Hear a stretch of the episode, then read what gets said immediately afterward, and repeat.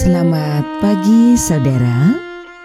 Kembali kita ada di dalam Sapaan Pagi. Mendengarkan Tuhan menyapa kita di dalam firman-Nya. Namun sebelum kita mendengar sapaan dalam firman itu Mari teduhkan hatimu dan kita berdoa Terima kasih ya Tuhan, Engkaulah sumber kehidupan dan pertolongan kami.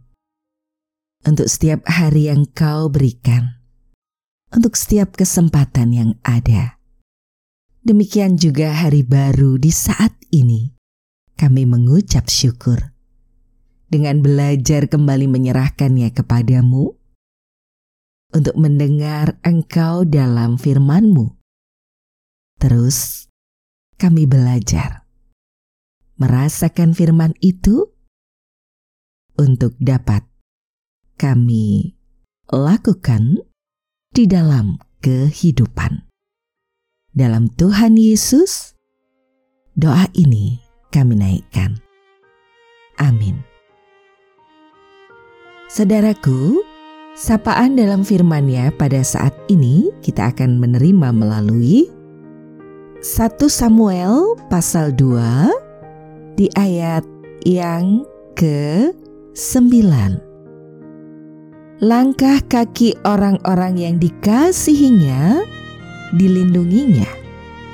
Tetapi orang-orang fasik akan mati binasa dalam kegelapan. Sebab bukan oleh karena kekuatannya sendiri seseorang berkuasa kita akan refleksikan dalam tema keberanian untuk melangkah. Saudaraku, beranikan dirimu untuk melangkah. Meski perjalanan di tahun yang baru dihiasi oleh ribuan masalah. Ingat, keberhasilan itu adalah perjalanan jadi, jangan berhenti melangkah sebelum tiba pada tujuan. Jangan takut dengan kesalahan atau kegagalan, sebab orang yang tidak pernah salah dan gagal adalah mereka yang tidak pernah mau mencoba untuk terus melangkah. Sadarilah langkah kaki orang-orang yang dikasihnya dilindunginya. Kegagalan bukan alasan untuk berhenti. Kegagalan adalah petunjuk untuk terus bermawas diri, memperbaiki diri, dan mencari solusi. Langkahkan kakimu dengan berani.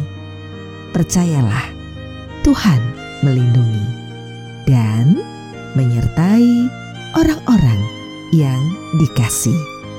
Tetaplah percaya.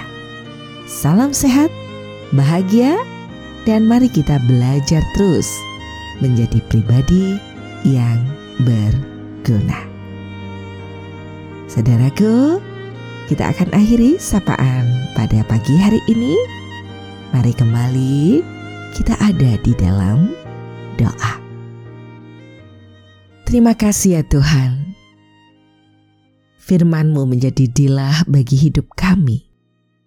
Menerangi dalam langkah juang di perjalanan kehidupan.